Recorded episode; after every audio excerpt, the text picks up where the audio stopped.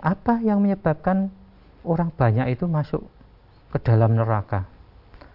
Dengan tujuan agar supaya bisa menghindarinya, memperhatikan dirinya agar supaya jangan terjerumus kepada jalan-jalan yang menuju kepada masuknya seseorang itu ke dalam neraka itu. Apa yang dikatakan oleh Nabi? Alfamu. Yang pertama itu adalah mulut.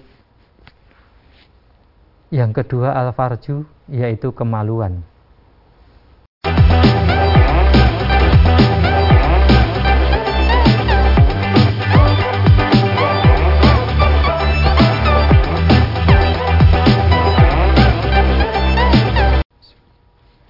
Assalamualaikum warahmatullahi wabarakatuh Pemirsa MTA TV di mana pun Anda berada Puji syukur marilah kita aturkan kehadirat ilahi Rabbi Allah Subhanahu Wa Taala. Pagi hari ini kita dipertemukan kembali Insya Allah dalam keadaan atau kondisi yang sehat walafiat dan masih juga bisa berpuasa hingga saat ini. Mudah-mudahan nanti sampai tuntas di akhir Ramadan. Salawat serta salam semoga tercurah kepada junjungan kita Rasulullah Muhammad Sallallahu Alaihi Wasallam beserta para keluarga, para sahabat dan para penegak sunnah-sunnahnya sehingga kita dengan uswahnya kita bisa selalu ada di jalannya. Senin kita akan senantiasa dibimbing oleh beliau Ustadz Sri Sadono yang sudah ada di studio kita sapa beliau. Assalamualaikum warahmatullahi wabarakatuh Ustaz. Waalaikumsalam warahmatullahi wabarakatuh. Bagaimana kabarnya pagi hari ini? Alhamdulillah, Alhamdulillah. baik sehat insya Allah khair. Ya, dan pagi hari ini kita akan masih uh, dalam suasana puasa, tentu saja temanya berkait hmm, dengan itu ya. Tentang puasa tentang ya. Puasa. Hmm. Dan di dalam puasa itu apa-apa yang perlu diperhatikan di antaranya apa? Jadi kalau Rasulullah pernah ditanya oleh seorang sahabat itu, hmm. ya Rasulullah apa yang menyebabkan banyak orang itu masuk neraka. Hmm. Hmm. Nabi mengatakan alfamu wal farju, mm-hmm. yaitu mulut dan kemaluan. Mm-hmm. Nah. Yeah. Nah, mulut kemaluan inilah yang di dalam Islam selama bulan Ramadan ini harus diperhatikan betul mm-hmm. dengan puasa di siang hari itu. Mm-hmm. Yang lain tidak ada. Mm-hmm. Agama-agama lain tidak seperti Islam. Sedetil Islam nah, gitu. Iya. Mm-hmm. Baik, pemirsa di mana pun anda berada, anda sebaiknya uh, siapkan catatannya, kemudian Qur'annya. Kita langsung saja uh, menyimak mukadimah dari Ustadz Sri Sadra. Silakan Ustadz. Baik. Bismillahirrahmanirrahim. Alhamdulillahirabbil. Wassalatu wassalamu ala syarafil anbiya wal mursalin wa ala alihi wa ashabihi ajmain. Amma ba'du, saudara-saudaraku kaum muslimin dan muslimat yang dimuliakan Allah Subhanahu wa taala, juga pemirsa sekalian, pendengar sekalian di mana pun Anda berada yang berbahagia. Syukur Alhamdulillah kita panjatkan kehadirat ilahi Rabbi Allah Subhanahu wa taala atas nikmat karunia-Nya yang telah dicurahkan kepada kita sekalian hingga dengan nikmat Allah Subhanahu wa taala itulah Saudaraku kesempatan pagi hari ini kita bisa berjumpa kembali lewat udara dalam acara Fajar Hidayah. Untuk itu mudah-mudahan pertemuan kita ini senantiasa dirahmati oleh Allah Subhanahu wa taala. Saudaraku, sebelum kita beraktivitas untuk hari ini, marilah kita awali pagi hari ini dengan bincang-bincang tentang dinullah. Lalu sama-sama kita perhatikan nasihat-nasihat yang ada di dalam Al-Quran maupun As-Sunnah sebagai sumber daripada agama kita dengan harapan agar tingkah laku kita, perbuatan kita, sampai perjalanan hidup kita senantiasa berada di atas jalan yang lurus, jalan yang benar, yang ujung-ujungnya kita mengharapkan keselamatan, kebahagiaan hidup, baik dunia ini maupun nanti di akhirat. Saudaraku, Alhamdulillah, kita telah dapat melaksanakan kewajiban kita sebagai orang Islam berpuasa di bulan Ramadan yang insya Allah dalam keadaan sehat, tidak kurang suatu apa. Kemudian yang perlu kita perhatikan saudaraku, memang agama Allah ini merupakan satu-satunya agama yang telah dinyatakan sempurna. Al yauma akmaltu lakum dinakum wa atmamtu alaikum ni'mati wa lakumul Islam madinah. Jadi Allah sendiri sudah menyatakan bahwa Islam ini merupakan agama yang telah sempurna. Islam merupakan agama yang telah diridhoinya. Sehingga syariat yang ada di dalam Al-Quran itu semuanya bermanfaat bagi kehidupan manusia karena memang agama ini menuntun hmm, memberi petunjuk kepada manusia apa yang harus ditempuh sebagai orang yang dalam perjalanan hidup. Nah inilah maka siam Ramadan ini termasuk salah satu syariat yang diwajibkan kepada kita orang-orang Islam yaitu berpuasa selama satu bulan penuh. Saudaraku, kaum muslimin dan muslimat yang dimuliakan Allah SWT, itu Tadi telah kami sampaikan bahwa pernah Rasulullah Shallallahu Alaihi Wasallam itu ditanya oleh seorang sahabat itu ya, yang diceritakan di dalam hadis riwayat Tirmidzi. Ya, di dalam hadis itu dikatakan an Abi Hurairah radhiyallahu an qol. Qala Rasulullah sallallahu alaihi wasallam Su'ila an aksari ma yudkhil jannata. Itu. Faqala at-taqwallah wa husnul khuluq. Wasu'ila an aksari ma yudkhilun nasan nar faqala al-famu wal farju. Nah. Sahabat bertanya kepada Rasulullah, "Ya Rasulullah, apa yang menyebabkan orang banyak itu masuk surga?" Nabi mengatakan takwa kepada Allah dan husnul khuluq, akhlak yang baik Takwa itu merupakan satu syarat di mana surga itu memang disediakan untuk orang-orang yang bertakwa. Gitu. Lah, yang kedua, husnul khuluq, akhlak yang baik.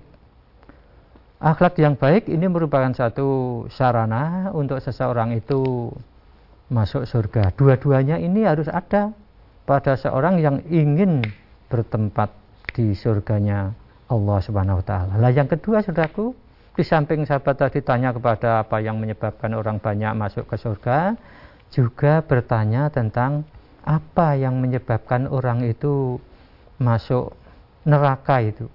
Nah, maka maksud sahabat ini tadi kalau yang ditanyakan surga, dia akan berusaha untuk menempuhnya sehingga mengharapkan dirinya bisa masuk ke dalam surganya Allah. Nah, sedangkan pertanyaan yang kedua, apa yang menyebabkan orang banyak itu masuk ke dalam neraka? Dengan tujuan agar supaya bisa menghindarinya, memperhatikan dirinya agar supaya jangan terjerumus kepada jalan-jalan yang menuju kepada masuknya seseorang itu ke dalam neraka itu. Apa yang dikatakan oleh Nabi? alfamu. Yang pertama itu adalah mulut. Yang kedua alfarju yaitu kemaluan. Farji. Jadi dua ini yang banyak menyebabkan orang masuk ke dalam neraka itu.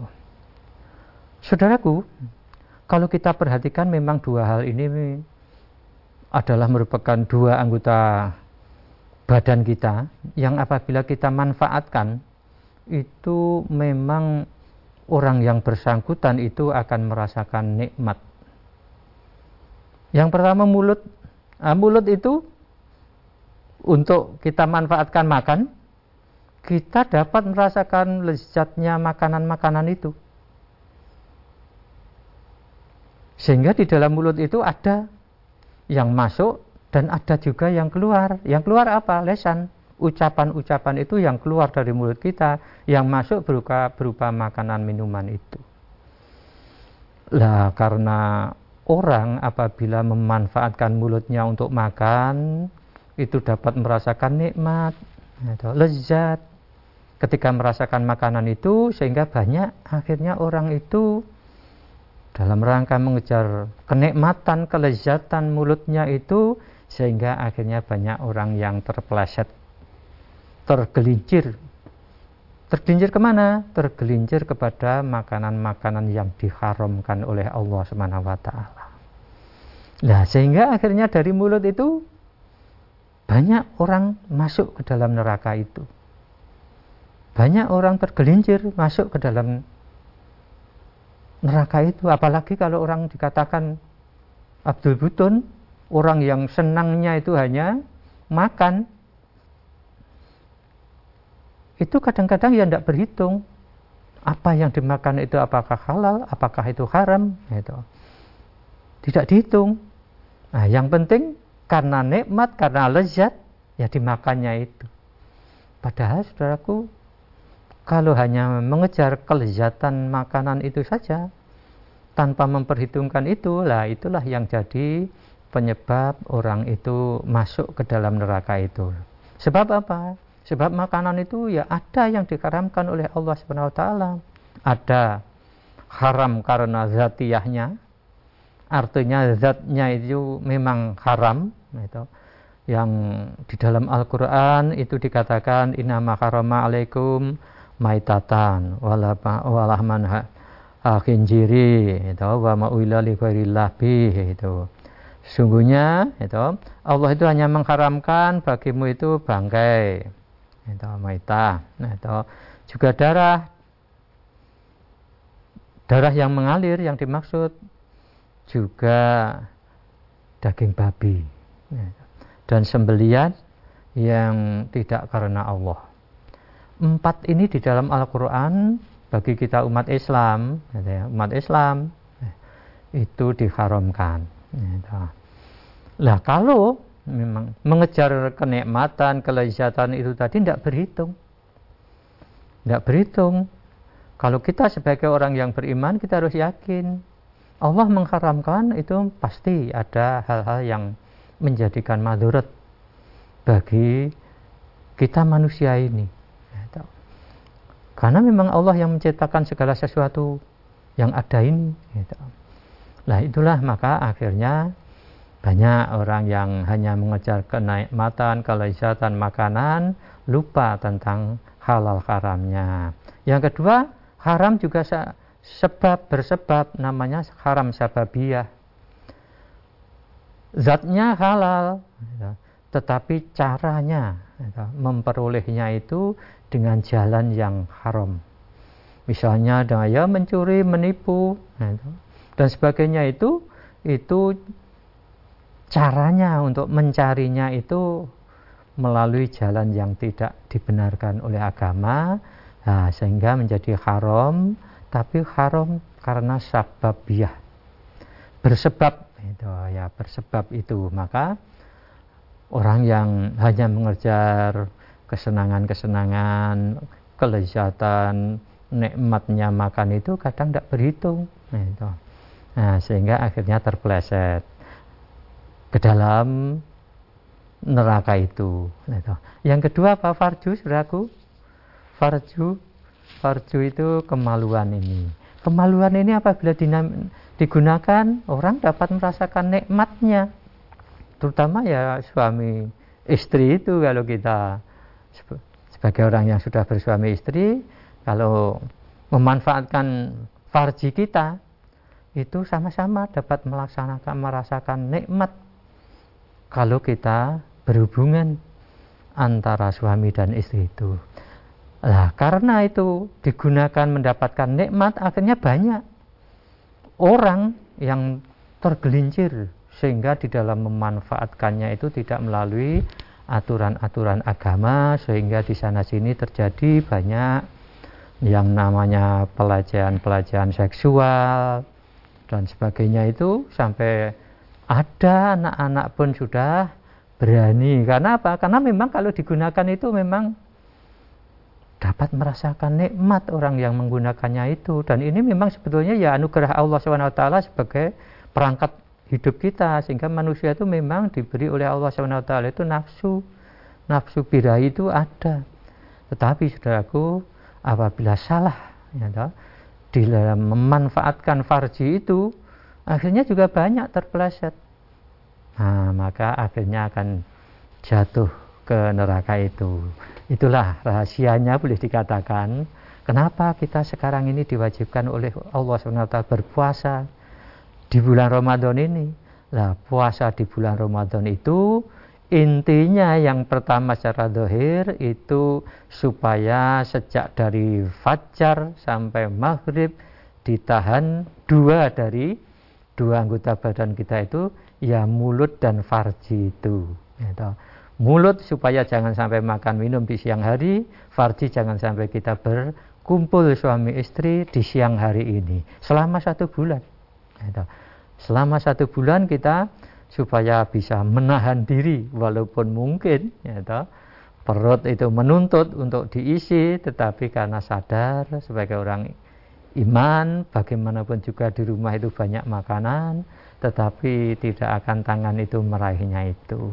Lah itu itu puasa yang kita laksanakan yang sekarang ini sudah hampir sepertiga bulan ini maka mudah-mudahan kita bisa melaksanakan sampai akhirnya nanti yaitu sampai satu bulan penuh ya dan mudah-mudahan yang lebih daripada itu adalah berhasil mencapai tujuan dari puasa itu la'alakum tatakun begitu saudaraku ya apa yang dapat kami sampaikan dalam kesempatan pagi hari ini.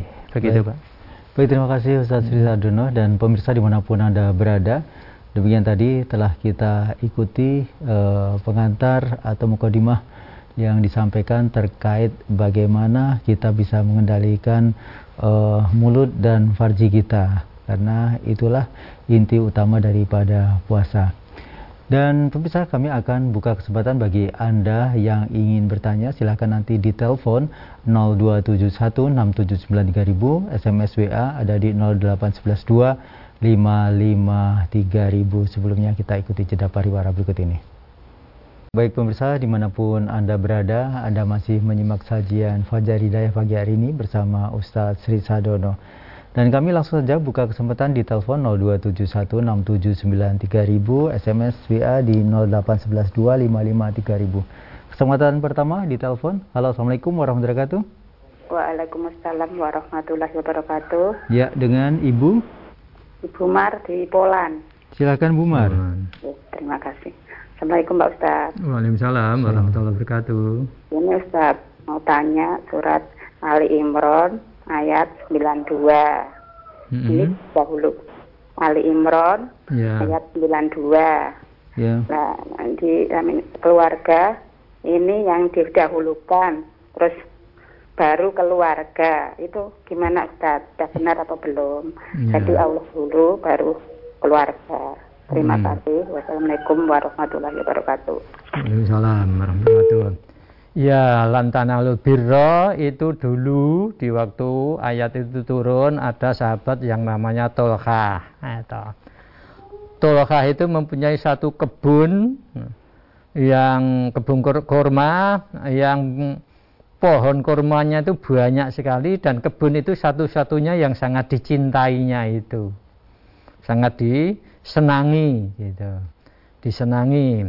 Nah dengan turunnya ayat itu yang mengatakan bahwa kamu tidak akan sampai kepada apa ya kesempurnaan kebajikan yang sempurna kalau belum kamu menginfakkan apa yang kamu cintai itu kamu cintai lantal nalubira kata tungfiku mima tuhibun. Lah yang dicintainya oleh Tolkah ini tadi satu-satunya ya kebun itu. Yang banyak kurmanya, bahkan di dalamnya ada mata airnya, yang Nabi juga pernah singgah di situ atau di mata air itu, gitu. Nah, dengan turunnya ayat itu, Tolkah ini tadi merasa bahwa bagaimanapun juga orang menginfakkan gitu, di jalan Allah, tapi kalau yang diinfakkan itu boleh dikatakan sesuatu yang sudah tidak disenangi, sudah itu tidak ada apa-apanya. Gitu. Dia berpikir begitu. Nah, satu-satunya infak yang akan diterima demi kesempurnaan imannya itu adalah kebunnya itu. Maka datang kepada Nabi menyatakan ya Rasulullah, itu, satu-satunya kebun itu, yang saya punyai itu, Walaupun juga masih ada kebun yang lain yang paling dicintai, disenangi itu adalah kebun ini. Ya, Lalu betul kata dia mengatakan ini saya sampaikan kepada Rasul lewat Rasul itu untuk sabilillah. Terserah akan diberikan kepada siapa kan, Rasul itu gitu. Nah, lalu Nabi mengatakan kamu masih banyak punya saudara-saudara. Nah, Oh masih banyak, itu ada saudara-saudara itu. Nah pertama bagikan dulu kepada saudara-saudaramu itu. Ya. Jadi saudara-saudaranya, kerabatnya itu diutamakan. Jangan sampai nanti dibelanjakan di jalan Allah, akhirnya kerabatnya banyak yang kekurangan dan sebagainya itu. Nah, maka diutamakan yaitu kerabatnya dulu gitu kerabat itu supaya disantuni sedemikian rupa gitu. nah, dengan itu gitu, lalu nanti setelah kerabat itu disantuni kemudian yang lain-lain itu sehingga orang Islam itu memang gitu, infak itu yang yang masih disenangi gitu, dicintai. Gitu. yang sekarang ini orang banyak cintaan ke, kecintaan kepada orang sesuatu apa kalau orang itu? Nah kalau sekarang ini siapa pun juga ya namanya uang itu mesti senang gitu. Namanya uang gitu. itu pasti senangi siapa pun. Nah, kita itu siang malam itu banyak ya mencari uang itu. Nah itu yang disenangi dicintai ya. Yang dienfakkan itu yang yang dicintai itu. Begitu dalam surat Ali Imran itu. Begitu. Ya. Baik, kemudian di belakangnya Ibu Par dari Polan. Assalamualaikum warahmatullahi wabarakatuh. Waalaikumsalam warahmatullahi wabarakatuh. Ya, silakan Ibu. Dari mana ini? Iya. Bu Sri Wacitan ini ya? dari Wonosobo. Oh, Bu. Dari Wonosobo Yati ya. Bu siapa? Hmm. Ibu Yati. Bu Yati, silakan Bu Yati. Iya, terima kasih. Assalamualaikum warahmatullahi wabarakatuh Pak Ustadz Waalaikumsalam warahmatullahi wabarakatuh uh, Yang ingin saya tanyakan begini Pak Ustadz ya. uh, Semisal uang hadiah dan uang zakat itu kalau dimasukkan ke musola karena musola sendiri butuh dana semisal hmm. Ada beli lampu ada apa-apa itu apa itu masuk delapan golongan begitu Pak hmm. Ustadz. Yeah. Iya. Uh, wassalamualaikum warahmatullahi wabarakatuh. Wassalamualaikum warahmatullahi wabarakatuh. Iya, jadi kalau zakat dan fidyah, kalau zakat itu masih bisa disalurkan karena di masjid atau di musola itu merupakan sabilillah tempat di mana untuk menjulang tinggikannya asma Allah, gitu. untuk ibadah ini bisa ke situ saluran zakat. Tetapi kalau fidyah itu tidak ke situ salurannya. Kalau fidyah itu kepada orang miskin. Jadi kepada orang miskin salurannya kan itu khusus.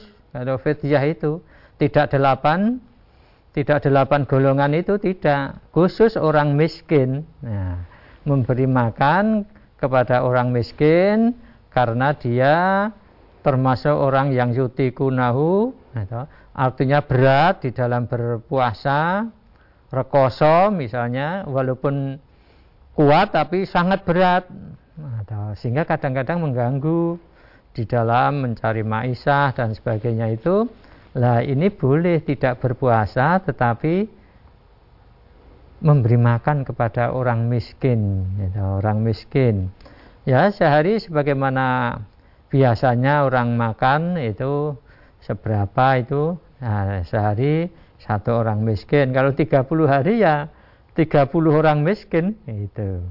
Jadi sasarannya berbeda Ibu.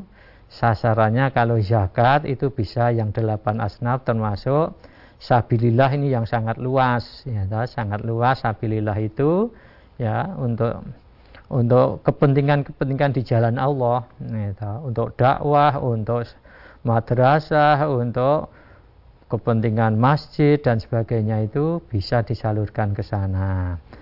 Nah, tapi fidyah ini tidak, tidak termasuk delapan asnaf itu. Begitu ibu. Jadi fidyah khusus hanya untuk orang miskin gitu. Ya demikian Bu Yati di Wonosobo. Dan berikutnya kami akan beralih ke uh, eh, WA ada Ibu Rubiah Wiryotioso.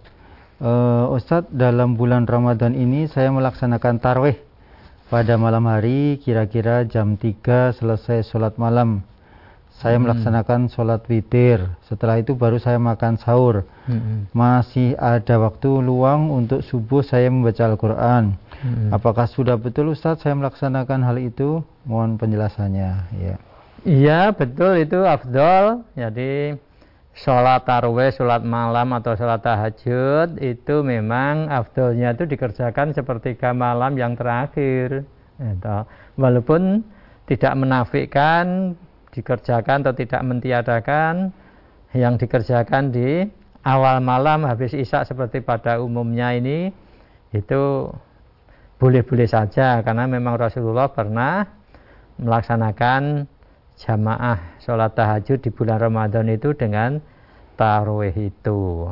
Tapi kalau bisa malam nah jam 2 itu misalnya bisa bangun kemudian sholat tahajud anak hakikatnya tahajud dan tarawih itu sama. Ya, sama tarawih itu ya sebetulnya tahajud hanya kalau di bulan Ramadan bisa dikerjakan di awal malam ya, tapi kalau di luar bulan Ramadan itu waktunya se setengah malam naik sampai subuh batasannya itu. Sehingga kalau ibu tadi bisa melaksanakan tahajud di sepertiga malam dirangkai dengan apa itu? Sholat witir, sahur dan masih ada waktu baca Al-Quran itu afdal sekali. Itu pada saat itu Allah itu turun ke langit bumi dan mengatakan ya, siapa yang mohon ampun pasti akan aku ampuni. Siapa yang berdoa memohon kepadaku akan aku kabulkan. Itu itu setiap malam di bulan di awal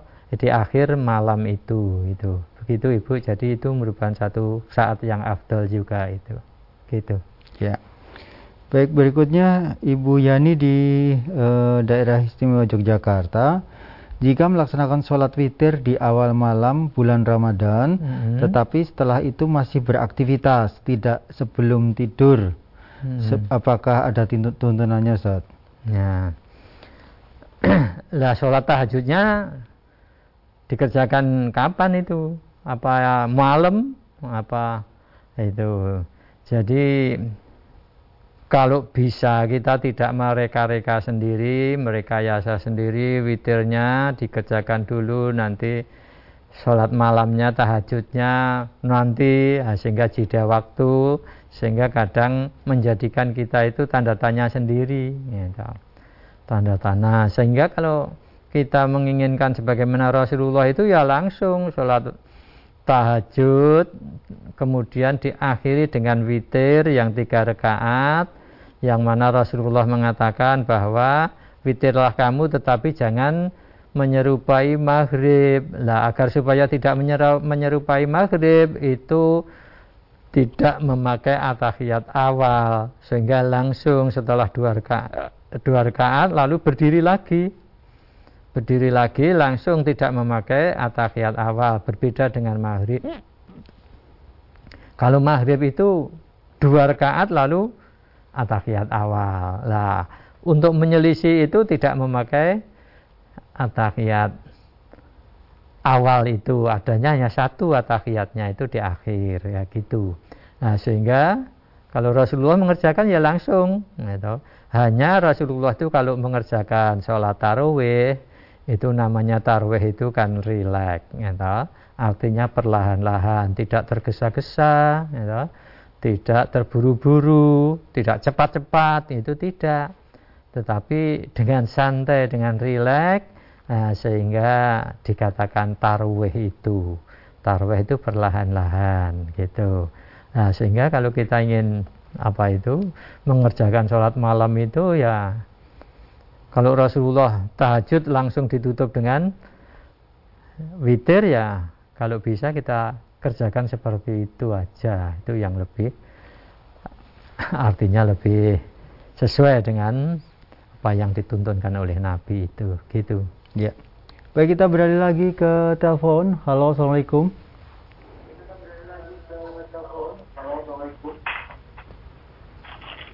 Assalamualaikum. Waalaikumsalam warahmatullahi wabarakatuh. Dengan Ibu siapa di mana? Ibu Sri di Masitan. Silakan Bu Sri. Assalamualaikum warahmatullahi wabarakatuh Ustaz. Waalaikumsalam warahmatullahi wabarakatuh.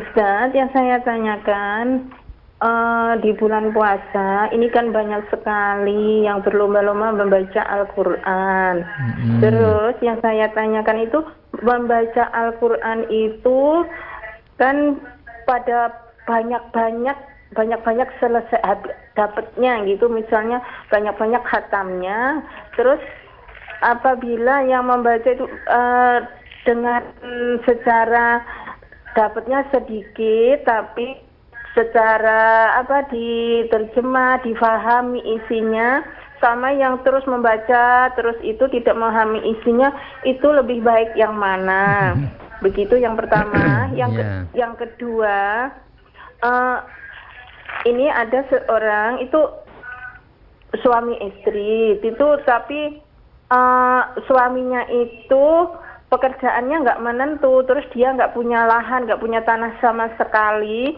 itu apakah tergolong miskin apa fakir begitu. Terus hmm. yang kedua, kedua-duanya satu rumah itu janda semuanya, nggak punya suami. Dan mereka itu penghasilannya cuma dari pertanian tapi lahannya juga cuma sedikit hanya dari itu. Apakah hmm. itu juga termasuk fakir miskin apa bukan? Begitu mohon tausiahnya Ustadz. Terima kasih atas jawabannya. Assalamualaikum warahmatullahi wabarakatuh. Assalamualaikum warahmatullahi wabarakatuh. Iya, jadi di bulan Ramadan ini memang kita sering lihat di masjid-masjid itu ya berlomba-lomba fastabikul khairat di dalam membaca Al-Qur'an. Ada yang menginginkan 20 hari katam sehingga ya dibaca begitu sampai 20 20 malam itu sudah sudah katam. Nah, kalau ibu tadi misalnya tidak banyak-banyak tetapi direnungi, ditadaburi, dipahami maksudnya. Nah, dua-duanya sebetulnya afdol ya Dua-duanya baik karena itu merupakan satu fastabikul khairat memanfaatkan bulan Ramadan dengan banyak apa itu? Membaca Al-Quran. Dan yang lebih penting lagi Nabi itu pernah bersabda yang artinya itu kalau kamu mengetahui taman surga maka mampirlah. Mampirlah. Dan merumputlah di taman surga itu. Sahabat bertanya ya Rasulullah apa yang dimaksud taman surga itu? Itu taman surga itu adalah masjid-masjid Allah. Gitu. Masjid Allah itu merupakan taman surga. Lah rumputnya apa? Rumputnya itu banyak baca Quran, banyak zikir doa di dalam masjid itu. Gitu. Banyak zikir, banyak doa di dalam masjid itu. Gitu. Itu namanya merumput di taman surga itu. Lah di dalam keterangan itu di dalam taman surga itu tidak hanya di masjid tetapi juga termasuk di majelis-majelis ilmu di pengajian-pengajian yang mana di dalam pengajian itu itu di sana dijelas keterangkan tentang dinullah itu gitu. dijelas-jelaskan. Itu termasuk majelis zikir. Ya, majelis zikir karena di dalam pengajian di dalam taklim itu tujuan utamanya ya belajar agama. Nah, belajar agama itu mestinya jauh daripada pikiran-pikiran yang tidak mengarah ke situ jauh gitu. Nah, sehingga itu merupakan taman-taman surga itu. Nah, itu lah mudah-mudahan baik yang sedikit tetapi dimaknai betul, ditadaburi betul maupun yang tadi asal-asal semuanya itu dalam rangka mencari ridho Allah insya Allah Ta'ala itu merupakan satu apa itu perbuatan yang sangat bermanfaat untuk mengisi bulan Ramadan ini penuh dengan rahmat dan berkah ini. Begitu ya. Ya. Demikian Ibu Sri di Pacitan. Ya, terus tadi ada uh, tentang yang suami yang bekerja serabutan itu termasuk ya. fakir janda. Kemudian kalau mendapati yang demikian itu memang kalau kita apa itu lihat definisinya fakir dan miskin itu fakir itu artinya dia sudah bekerja tetapi belum mencukupi kebutuhan sehari-hari. Bahkan separuh itu, separuh dari kebutuhan sehari-hari saja itu sudah tidak cukup nah ini dinamakan fakir. Kalau miskin itu pendapatannya separuh lebih tetapi tetap masih belum mencukupi kebutuhan sehari-hari itu. Itu fakir miskin itu. jadi kalau orang itu gimana kesehariannya itu makannya gimana dan sebagainya itu ya dilihat dia kekurangan apa tidak nah, kalau memang kekurangan itu termasuk ya miskin termasuk janda itu tadi ya toh, hanya punya lahan apa ya sedikit itu cukup enggak untuk hidup sehari-hari itu. Kalau tidak ya itu termasuk miskin atau fakir itu. Itu menjadi kewajiban orang Islam yang lain untuk menyantuninya. Gitu. Ya Ibu Sri di Pacitan dan sepertinya kebersamaan kita hanya sampai di sini Ustadz terima kasih sekali atas mm-hmm. ilmu yang saat ini disampaikan mudah-mudahan bermanfaat untuk kita semuanya Selamat melanjutkan aktivitas kembali. Semoga senantiasa mendapatkan kesehatan dan rahmat Allah. Assalamualaikum warahmatullahi wabarakatuh. Waalaikumsalam warahmatullahi wabarakatuh.